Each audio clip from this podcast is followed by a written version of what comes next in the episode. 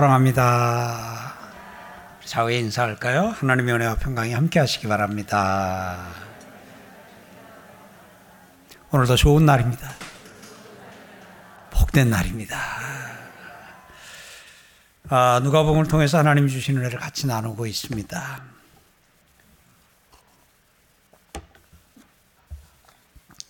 오늘 이 말씀이 아, 이렇게 우리에게 주어지는데 그 배경이나 이런 거를 우리가 조금 아, 이렇게 이해하고 말씀을 읽으면 아, 말씀이 입체적으로 더 좀 잘 다가오지요. 아, 장소는 예루살렘을 향해서 올라가는 아, 길입니다.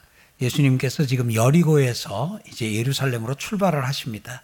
때는 예수님의 공생의 끝 부분입니다. 이제 이때로부터 한 열흘 정도 이렇게 한 일주일 어간 지나면 예수님이 십자가를 지시는 그러니까 예수님의 공생의 마지막 부분에 아, 오늘 아, 예수님께서 하신 말씀입니다. 자, 그걸 우리가 염두에 두고 오늘 말씀을 보겠습니다. 28절 본문 쭉 한번 아, 설명 보겠습니다. 예수께서 이 말씀을 하시고 이 말씀이 뭐였지요? 지난주에 우리가 같이 살펴본 아, 한 귀인이 아, 왕위를 받으러 먼 나라로 가면서 열 문화를 예, 금덩어리 열 개를 한 덩어리씩 나눠 주고 떠나고 갔다가 돌아와 가지고는 그 열 덩어리 금을 가지고 어떻게 했는가 하는 것을 이렇게 같이 계산한 이야기 그 내용을 우리가 지난주에 같이요 봤지요. 예수께서 이 말씀을 하시고 예루살렘을 향하여 앞서서 가시더라. 그래서 여리고에서 예수님께서 출발을 하셔서 예루살렘을 향했다 하는 것을 알 수 있습니다. 그러면서 이제 그 과정이 쭉 소개되어 있습니다. 29절. 감남원이라 불리는 산 쪽에 있는 그래서 이 감남산을 감남원이라고도 한다 하는 걸 알 수 있고요. 이 감남산은 어, 올리브산이라 이렇게 표현하기도 한다는 것, 현대에는 불려진다는 것 기억하시고요. 감남원이라는 산 쪽에 있는 벳바게와 베다니에 가까이 가셨을 때 그랬습니다. 자, 제가 손으로 한번 그려볼게요. 봉우리가 하나, 그리고 또 하나가 있습니다. 요 뒤쪽에 있는 봉우리 위에가 예루살렘입니다. 요 봉우리 밑에 여기 골짜기가 기드론 골짜기입니다. 이 봉우리 또 하나의 봉우리 위쪽이 감남산입니다. 이 봉우리 아래쪽에 벳박에 그 밑에 베다니가 있습니다. 여리고에서 올라오려면 여리고에서 이렇게 와서 이 베다니를 거쳐서 벳바게를 거쳐서 감남산에 올라가고 감남산에서 이렇게 내려서 배, 어, 내려가서 기드론 골짜기를 건너 가지고 다시 이렇게 올라가게 되면 예루살렘이 나옵니다. 여기에서 이 베다니에서 예루살렘까지는 한 2km 정도 되니까 지근거리입니다. 지근거리에 있는 산봉우리 두 개가 있다. 요쪽에 예루살렘 맞은편에 있는 산 이름이 감남산이다, 올리브산이다 하는 것 기억하시고요. 벳바게와 베단이 가까이 가셨을 때에 제자들 제자 중에 둘을 보내시면서 이렇게 말씀을 하십니다. 너희는 맞은 편 마을로 가라. 그리로 들어가면 아직 아무도 타보지 않은 나귀 새끼가 매여 있는 것을 본인이 풀어 끌고 오라 그러십니다. 제자들 입장에서는 조금 난감할 수 있습니다. 뭐냐 하면 이 나귀가 주인이 없는 나귀가 아니라 길에 있는 나귀도 아니고 들에 있는 나귀도 아니고 매어 있는 걸 보면 주인이 있는데 주인이 있는 그 나귀를 가서 끌고 오라 그럽니다. 풀어서 끌고 오라. 묻습니다. 만일 누가 너에게 어찌하여 푸느냐 묻거든 말하기를 주가 쓰시겠다 하라 하고 약간 주저주저 했던 모양이죠. 그랬더니 예수님께서 주가 쓰시겠다 하라 이야기를 합니다. 두 제자가 가서 그 말씀하신 대로 어린 나귀를 만났습니다. 그리고는 예수님이 말씀하신 대로 그 나귀 새끼를 풀었습니다. 그 임자들이 당연히 나타났겠지요. 임자들이 나타나서 어찌하여 나귀 새끼를 푸느냐고 물었습니다. 제자들은 예수님께서 가르쳐 주신 대로 주께서 쓰시겠다. 가르쳐 주신 대로 말했습니다. 그랬더니 그 뒤에 주인들이 별말이 없었던 걸 보니까 주가 쓰시겠다는 그 말에 네, 주가 쓰십시오 하고 내어 놓은 걸 봅니다. 35절. 그것을 예수께로 끌고 와서 자기들의 겉옷을 나귀 새끼 위에 걸쳐놓고 예수를 태웠다 그랬습니다. 이 말의 의미는 뭐냐면 예수를 예수를 그것을 예수님께로 끌고 와서 나귀를 가지고 와서 그 안장이 없지 않습니까? 안장이 없는데 그 안장이 없는 채로 하면은 아프기도 하고 그러니까 이거 안장 대신에 자기들의 겉옷을 벗어서 안장으로 어, 하고 예수님을 그 나귀에 타게 하셨습니다. 그리고 가실 때에 그들이 자기의 겉, 자기의 겉옷을 길게 펴더라 그랬어요. 그들이 가실 때에 자기의 아, 겉옷을 길게 폈다고 기록하고 있습니다. 아, 요 부분에서는 이제 왕의 행차라고 여러분들이 조금 이해를 하시면 그리고 제자들이 거기서 예수님을 그 뒤에 찬송하는 것에서 보는 것처럼 왕이신 예수님으로 이렇게 예우 대우하고 있는 것을 봅니다. 37절 이미 감난산 내리막길에 가까이 오심에 제자의 온 무리가 자기들이 본바 모든 능한 일로 인하여 기뻐하며 큰 소리로 하나님을 찬송했다, 찬양했다고 기록하고 있습니다. 그러면서 찬양한 내용이 주의 이름으로 오시는 왕이요 라고 예수님을 주의 이름으로 오신 왕이요라고 호칭하면서 하늘에는 평화요 가장 높은 곳에서는 영광이로다라고 찬송했습니다. 어디서 많이 들어본 것 같죠? 예수님이 탄생하셨을 때에 그 올려졌던 찬송과 같은 찬송을 올리고 있습니다. 39절에 무리 중 어떤 바리새인이 예수님께 말을 합니다. 선생님이여, 당신의 제자들을 책망하소서 하고 당신의 제자들을 꾸짖어 달라고 이야기를 했습니다. 왜 그러냐 하면 지금 예수님을 가리켜서 뭐라 그랬어요? 타고 예수님을 가고 있는데 주의 이름으로 오시는 주의 이름으로 오시는 왕이요라고 했거든요. 이것은 무엇을 의미하냐면 메시아라고 하는 것의 다른 표현입니다. 그런데 예수님을 향하여 공개적으로 메시아라고 말을 한다 이거예요. 이거는 신성모독이다. 이제 이렇게 생각하는 거지요. 또 하나 여기서는 이 왕이라고 하는 것은 굉장히 민감한 거거든요. 기억하셔요? 유대인의 왕으로 나신 오신 나신이가 어디서 났느냐고 동방의 박사들이 헤롯에게 물을 때에 헤롯이 어땠어요? 헤롯이 그 말을 듣고는 두 살 미만의 아이들을 다 죽였잖아요. 왜가 왕인데 내가 유대인의 왕인데 또 누가 어디서 왕이 났단 말이냐 이런 거지요. 그런데 오늘 지금 저 맞은편 그 예루살렘 성에 헤롯이 지금 왕으로 통치를 하고 있는데 헤롯이 왕으로 지금 버젓이 살아 있는데 거기서 주의 이름으로 오시는 왕이요 하게 되면 이거는 지금 당장 반역이더라.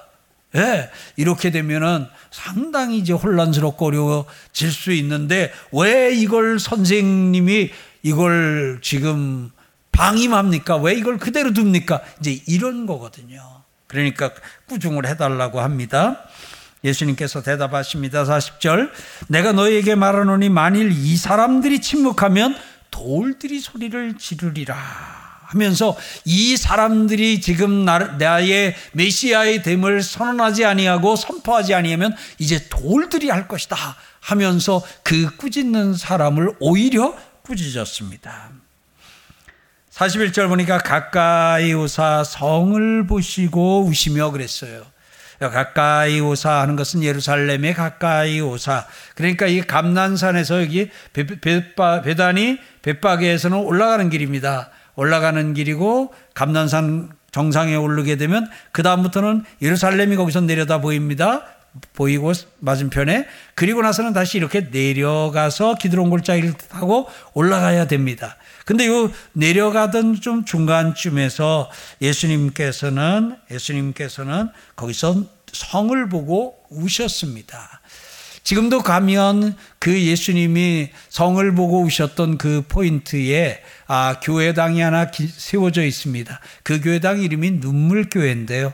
거기서 이렇게 바라보면 예루살렘이 정면으로 보이고 그리고 예루살렘 성전이 지금은 무너지고 없고 대신 그 자리에 아, 황금돔 사원이 세워져 있는데 회교 사원이 지어져 있는데 아, 그 성전이 바라보이는 그 자리에서 예수님은 그 예루살렘과 예루살렘 성전을 바라 보시면서 너도 오늘 평화에 관한 일을 알았더라면 좋을 뻔하였거니와 지금 내 눈에 숨겨졌도다. 날이 이를지라 내 원수들이 토둔을 쌓고 너를 둘러 사면으로 가두고 또 너와 및 그 가운데 있는 내 자식들을 땅에 메어치며 돌 하나도 돌 위에 남기지 아니하리니 이는 내가 보살핌 받는 날을 알지 못함을 이남이니라 하고 말씀하셨습니다. 오늘 예수님께서는 그 예루살렘이 예루살렘 성전이 무너지고 예루살렘이 함락될 것을 예수님께서는 말씀을 하셨고 예언을 하셨습니다. 근데 그 예수님의 예언을 현장에서 듣는 입장에서는 그게 도무지 이해도 안 되고 받아들이기가 여간 어렵지 않았을까 싶습니다. 돌 위에 돌 하나 남기지 아니하고 다 무너질 거다 그러니까 여러분들은 생각할 때 그 돌 위에 돌이 얼마나 돌면 한 요만한 돌 이런 돌로 생각할 수 있는데 실제 가서 보면 그들이 어마무시한 돌입니다. 아, 지금 이제 그 예루살렘 성이 이렇게 사면으로 이렇게 성이 쌓여져 있고요. 삼면으로 이렇게 좀 쌓여져 있고 그 돌들이 지금도 있습니다. 그는 이제 그 후대에 되어진 부분이고요. 예수님 당시에 아, 이제 그 로마의 티토 장군에 의해서 예수님 사후 한 70년 아, 그러니까 예수님 사후 한 40년 그래서 AD 한 70년경에 이게 다 무너지거든요. 근데 그 무너졌으나 위쪽은 무너졌어도 아래쪽은 남아 있어요. 그래서 지금도 그 예루살렘 성 아래쪽으로 가게 되면 헤롯이 아, 그 성벽을 쌓고 성전을 지었던 그 기초석들이 그때 사용했던 돌들이 거기 쌓여 있는 걸 봅니다. 가서 보면요. 돌의 높이가 글쎄요. 이 두 팔 벌려서 이렇게 해야 높이가 될 것 같아, 돌 하나가.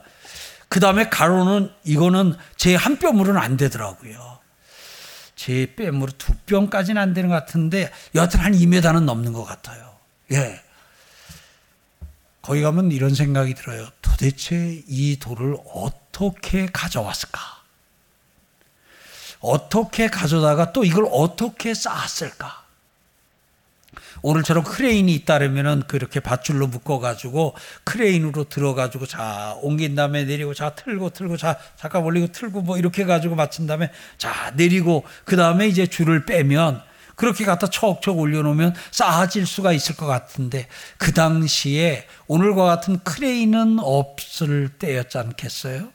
그러니까 그 돌들을 어떻게 굴려왔을까? 그 사진을 보다 보면 동그란 돌을, 동그란 나무를 그 대가지고 앞에서 굴, 돌을 놓고 굴리고는 뒤에 또 뒤에 나무 가져다 앞에 개고 계속 이런 식으로 이 옮겨오고 했던 걸로 봅니다. 여하튼 참 아주 놀라운 일입니다. 그 돌로다가 그 건물을 그렇게 높이 올리고 쌓은 것이. 그런데 그것이 무너질 것이라고 돌 위에 돌 하나 남기지 아니하고 무너질 것이라고 예수님께서는 예언을 하고 계십니다.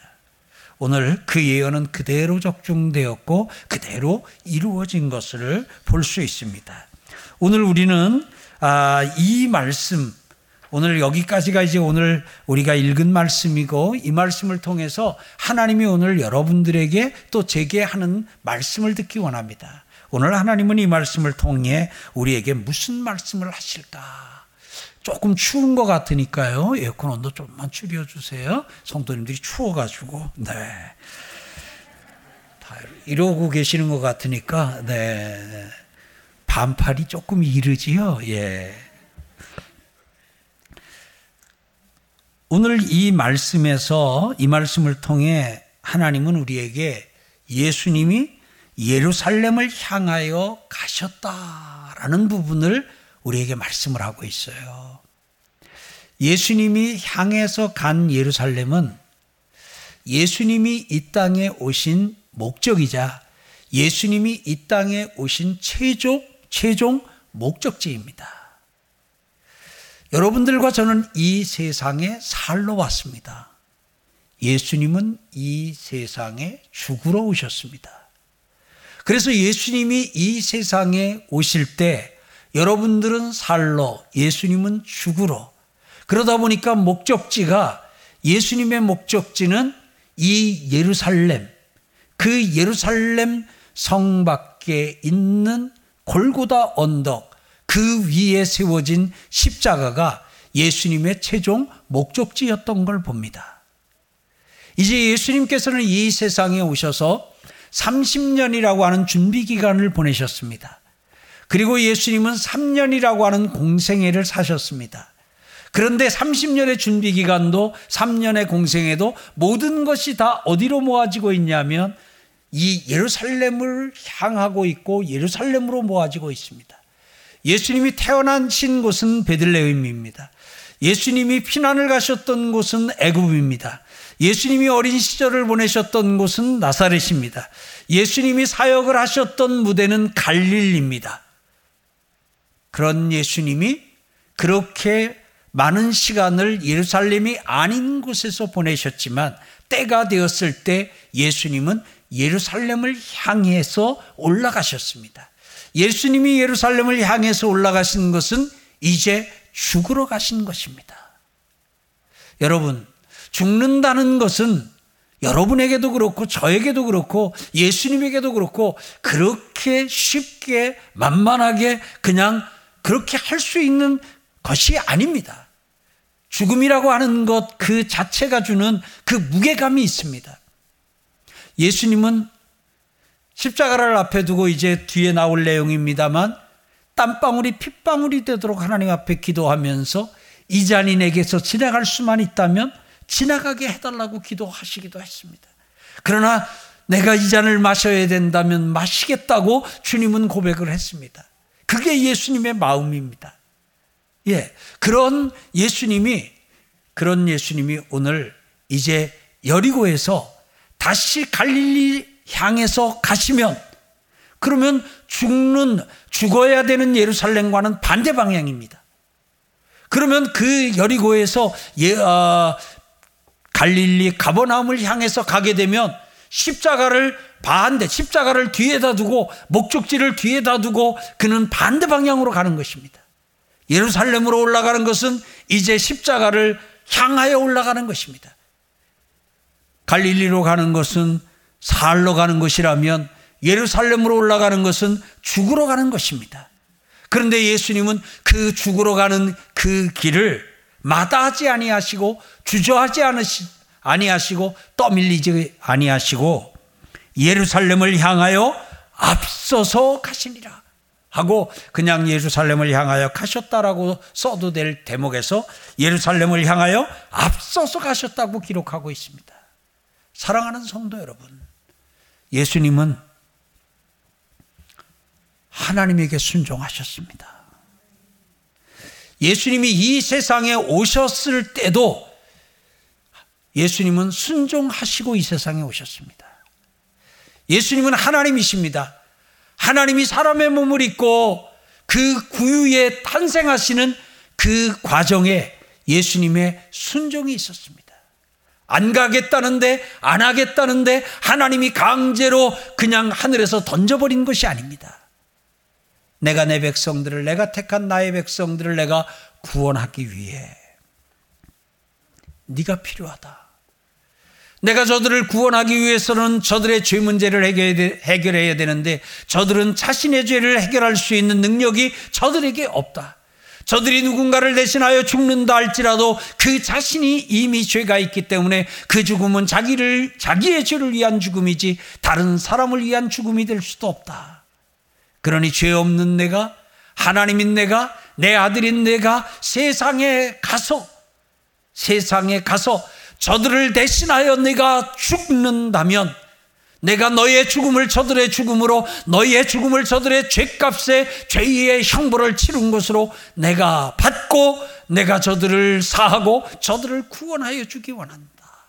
아들아, 가겠느냐? 할 때에 예수님은 예하고 이 세상에 오셨습니다. 받아들이시는 분 아멘요. 그러니까 예수님은 이 세상에 오실 때부터 늘 생각에 어떻게 살 것인가 보다도 어떻게 죽을 것인가, 어떻게 그 죽음을 맞을 것인가 하는 것에 늘 눈이 가 있었습니다. 마음이 가 있었습니다. 그리고 이제 사역을 하는 동안에도 예수님은 간간히 3년의 공생의 가운데도 계속해서 예수님은 십자가의 죽음과 그 십자가 죽음 후에 다시 살아날 것에 대해서 제자들에게 언급했습니다. 사람들에게 말을 했습니다. 그렇게 말을 하면서 한 걸음씩, 한 걸음씩, 한 걸음, 또 한 걸음 그는 예루살렘을 향하여 십자가를 향하여 나아갔습니다. 제자들이 예수님이 십자가 지셔야 됩니다. 예수님이 십자가를 지셔야 저희가 삽니다. 그렇게 예수님을 그냥 십자가로 끌고 간 것도 아닙니다. 누가 밀어낸 것도 아닙니다. 예수님은 하나님의 뜻에 그는 순종하셨습니다. 그래서 오늘 예수님 예루살렘을 향하여 앞서서 가신 예수님의 이 행보는 곧 순종입니다. 여러분들과 저를 구원하기 위해서 여러분들과 저를 지옥에서 건지시고 사망에서 건지시기 위해서 예수님이 순종하셨습니다. 여러분들이 죄에서 죄 문제에서 벗어나고 죄책감과 죄의식에서 벗어나고 살아날 수 있었던 것은 예수님의 이 순종이 있었습니다. 같이 합시다. 예수님의 순종이 나를 살게 했습니다. 구원이라고 하는 위대한 그 역사는 예수님의 순종을 통해서 이루어진 일입니다. 오늘 예수님은 또 예루살렘을 향하여 앞서서 가십니다. 오늘 또 예수님은 순종하십니다. 오늘 여기서 예루살렘을 향하여 올라가시는 예수님을 묵상하면 떠오르는 사람, 떠오르는 사건이 있습니다. 아브라함입니다. 아브라함은 백세의 아들을 얻었습니다.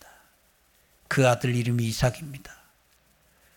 그런데 그 아들 이삭이 청소년 시절 하나님께서 아브라함에게 나타나셔서 내 아들, 내 사랑하는 독자 이삭을 내가 내게 지시하는 한 산으로 가서 번제로 드리라고 하십니다. 번제는 번제를 드리기 위해선 잡아야 됩니다. 각을 떠야 됩니다. 불을 피우고 그리고 다 태워서 올리는 제사가 번제입니다. 사람을 제물로 제사를 드리거나 하는 일을 성경에서 하나님께서는 제도를 만드신 적도 없고 요구하신 적도 없으신 하나님께서 아브라함에게 그 요구를 하십니다. 그 아들은 백세에 하나님이 주신 아들입니다.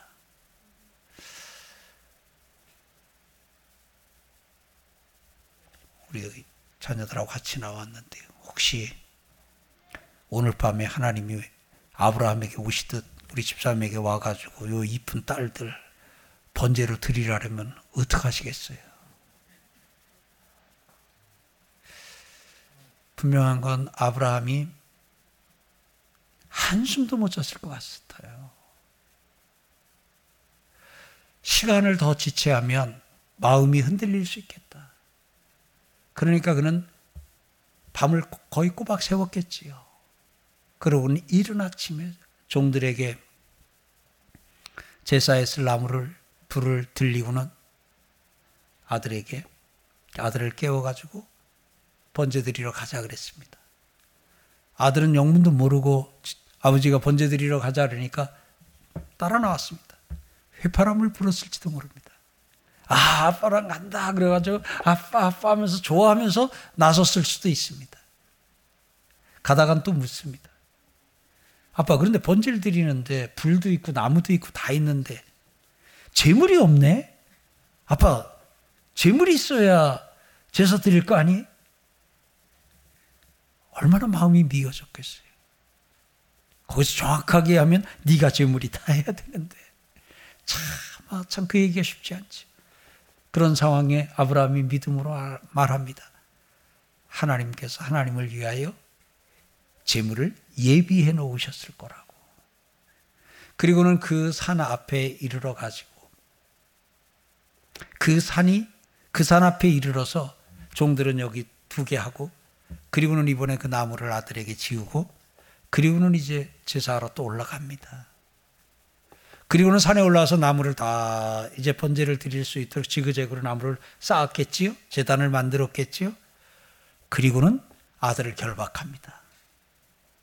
그리고는 칼을 들어서 그 아들을 잡으려고 할 때 하늘에서 소리가 나고 아들에게 손대지 말라 하시고 그리고는 하나님이 준비한 순양을 보게 하시고 그리고 그 양으로 번제를 드리게 하십니다. 그 산 이름이 모리아산입니다. 그 모리아산이 예루살렘입니다. 예루살렘은 신약의 표현이고요. 구약에서 예루살렘 예루살렘을 가리키는 호칭 지명은 모리아산입니다. 저는 모리아산이 예루살렘인 걸 알고 참 처음에 얼마나 감동이 컸는지 모릅니다. 하나님께서는 이미 아브라함을 통해서 아브라함이 그 아들 사랑하는 독자 이삭을 번제로 드리는 그 것을 통해 하나님이 하나님의 아들을 이 세상에 보내시고 그 아들을 모리아 산에서 영원한 번제로 드릴 것을 이미 계획하고 계셨습니다.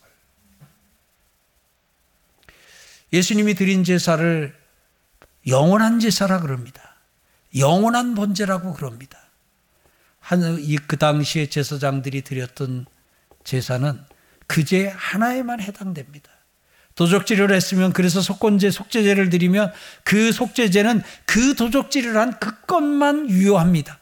근데 예수님의 당신의 몸을 잡아 십자가에서 드린 영원한 번제는 영원한 제사는 우리의 모든 삶에 우리에게 영원히 효력이 있는 그래서 예수 그리스도의 십자가의 피로 이제도 이제도 저제도 그 우리의 모든 죄가 다 사함을 받는 놀라운 은혜의 피가 된 줄 믿습니다. 그런데 아브라함을 통하여 하나님께서는 그 아들을 번제로 하나님 앞에 올려드릴 것을 이미 우리에게 보여주셨고 우리에게 나타내 주셨구나 하는 것을 알게 됩니다. 사랑하는 성도 여러분, 오늘 우리는 아브라함이 그곳에 올라갈 때 하나님의 말씀에 아브라함이 순종했습니다. 아브라함이 한마디도 묻지 않은 것이 신기할 따름입니다.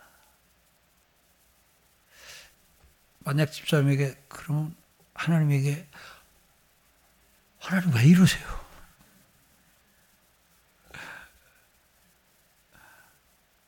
하나님하고 협상도 할 것 같아요. 하나님, 우리 애들 말고요. 대신 우리 집사람, 아, 그건 안 되고, 그건 안 되겠다. 그러지. 우리 애들은 우리 집사람 그건 안 될 것 같고. 하나님, 우리 애들 말고, 저를, 저를 좀, 데려가시고, 우리 애들은 좀 살게 해주시고, 뭐, 이렇게도 할 것 같은데, 아무 말이 없습니다. 그리고 그대로 합니다. 아브라함의 모리아 산이 아브라함의 모리아 산에서의 번제가 우리에게 깊은 의미가 있는 것은 그 한 걸음 한 걸음이 다 순종이에요.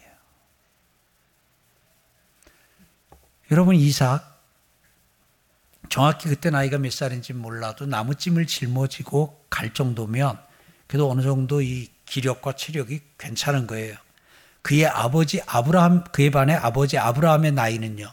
100세에 나왔고 거기다가 그 아들 이삭 나이를 더해야 되니까 100한 열 몇 살이나 이렇게 됐을 거예요. 기운으로 하게 되면 누가 이길까요? 100몇세 된, 100열 몇 살 된 아버지하고 또 한 10대 10대 그냥 그, 이, 어? 아들하고 힘으로 하면 누가 이기겠어요? 아들이 이길 수 있어요.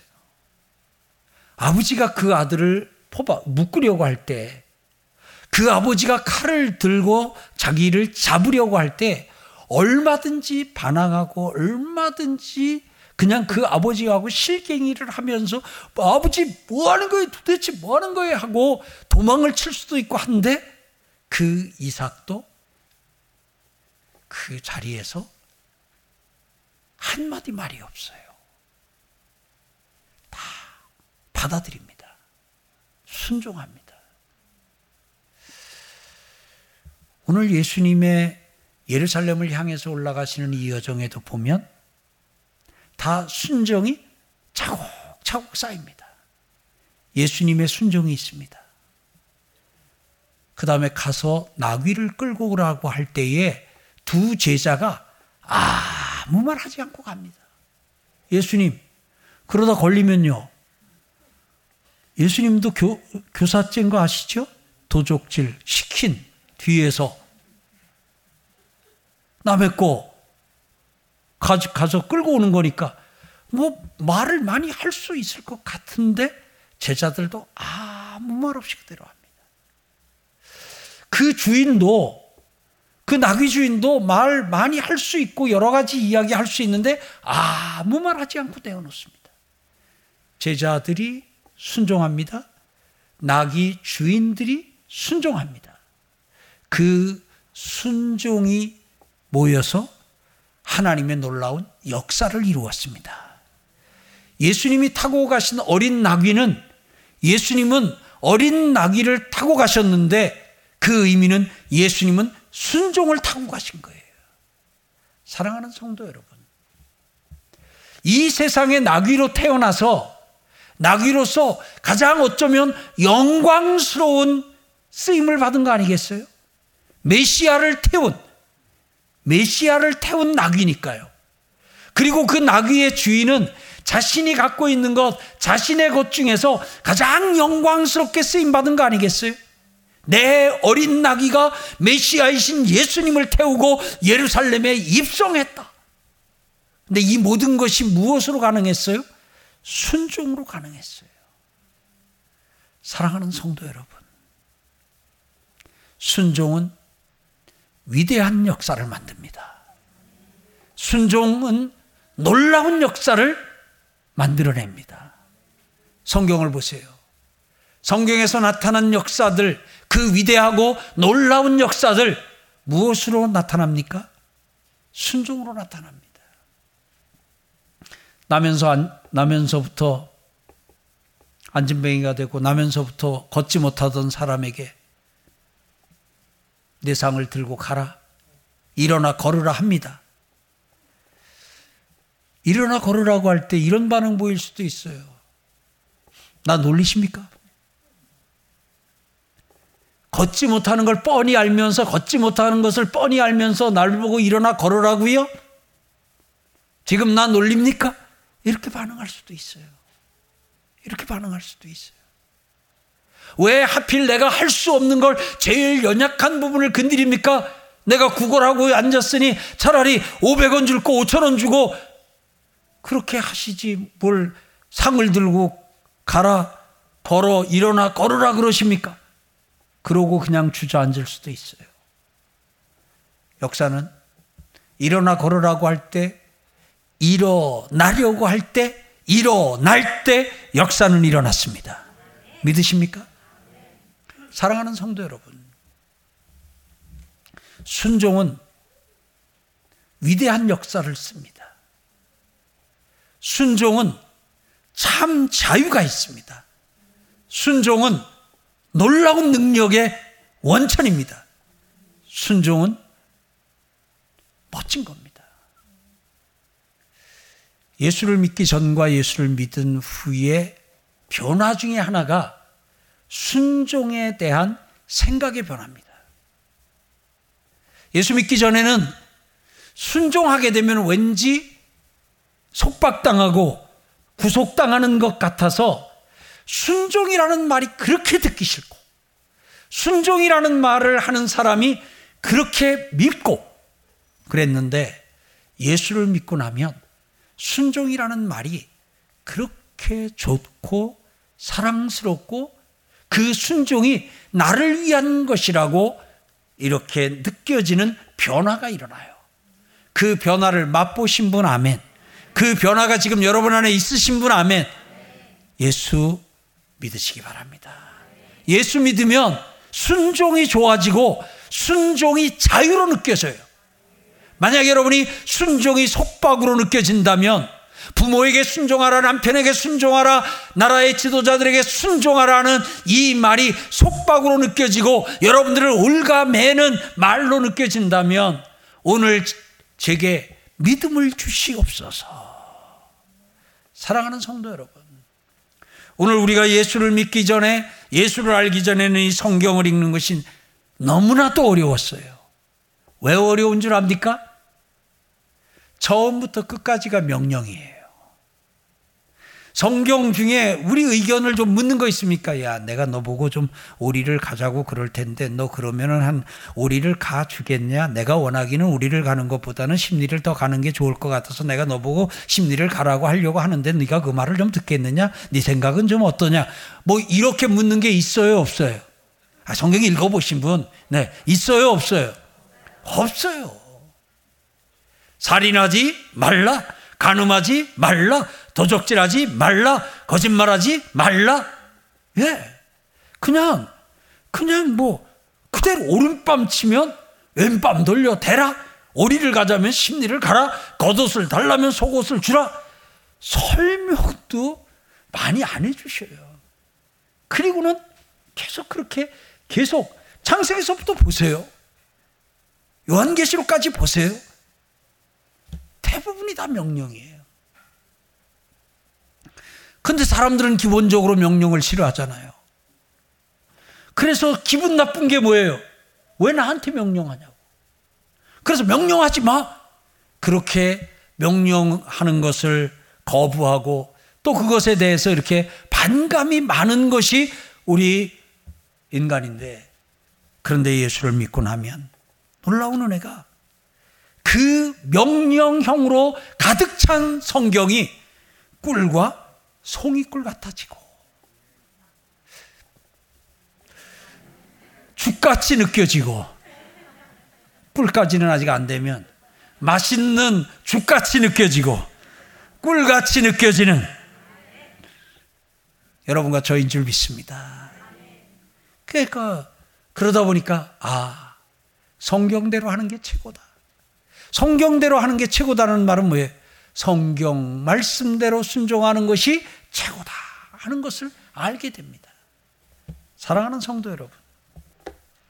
여러분도 예수님의 역사의 위대한 파트너, 예수님의 역사를 이루는 하나님의 역사를 이루는 놀라운 그 역사의 주인공 파트너 되기를 원하십니까? 묻습니다. 원하십니까? 무엇이 그 역사를 이룹니까? 순종이 그 역사를 이룹니다. 순종을 하게 되면 그 순종을 통해 하나님은 놀라운 역사를 이루십니다. 예수님은 예루살렘을 목적지로 향해 올라가고 계십니다. 여러분들과 저에게도 예루살렘이 있습니다. 여러분들과 저도 이 세상에 올 때 하나님이 뜻하신 바가 있고 하나님이 계획하신 바가 있고 하나님이 목적하신 바가 있는 줄 믿습니다. 그것이 그곳이 우리에게는 예루살렘입니다. 우리 예루살렘으로 올라갑시다. 예루살렘을 향하여 앞서서 나아갑시다. 적극적으로 자원하여 기쁘게 순종합시다. 그 나아가면 하나님께서 그 나아가는 여정과 그 길 가운데서도 오늘 이 뒤에 이제 우리가 함께 살펴볼 놀랍고 위대한 역사들을 하나님께서는 준비하셨습니다. 오늘 그리고 또 이번 주간 그리고 평생 여러분들과 제가 나의 예루살렘은 어디일까?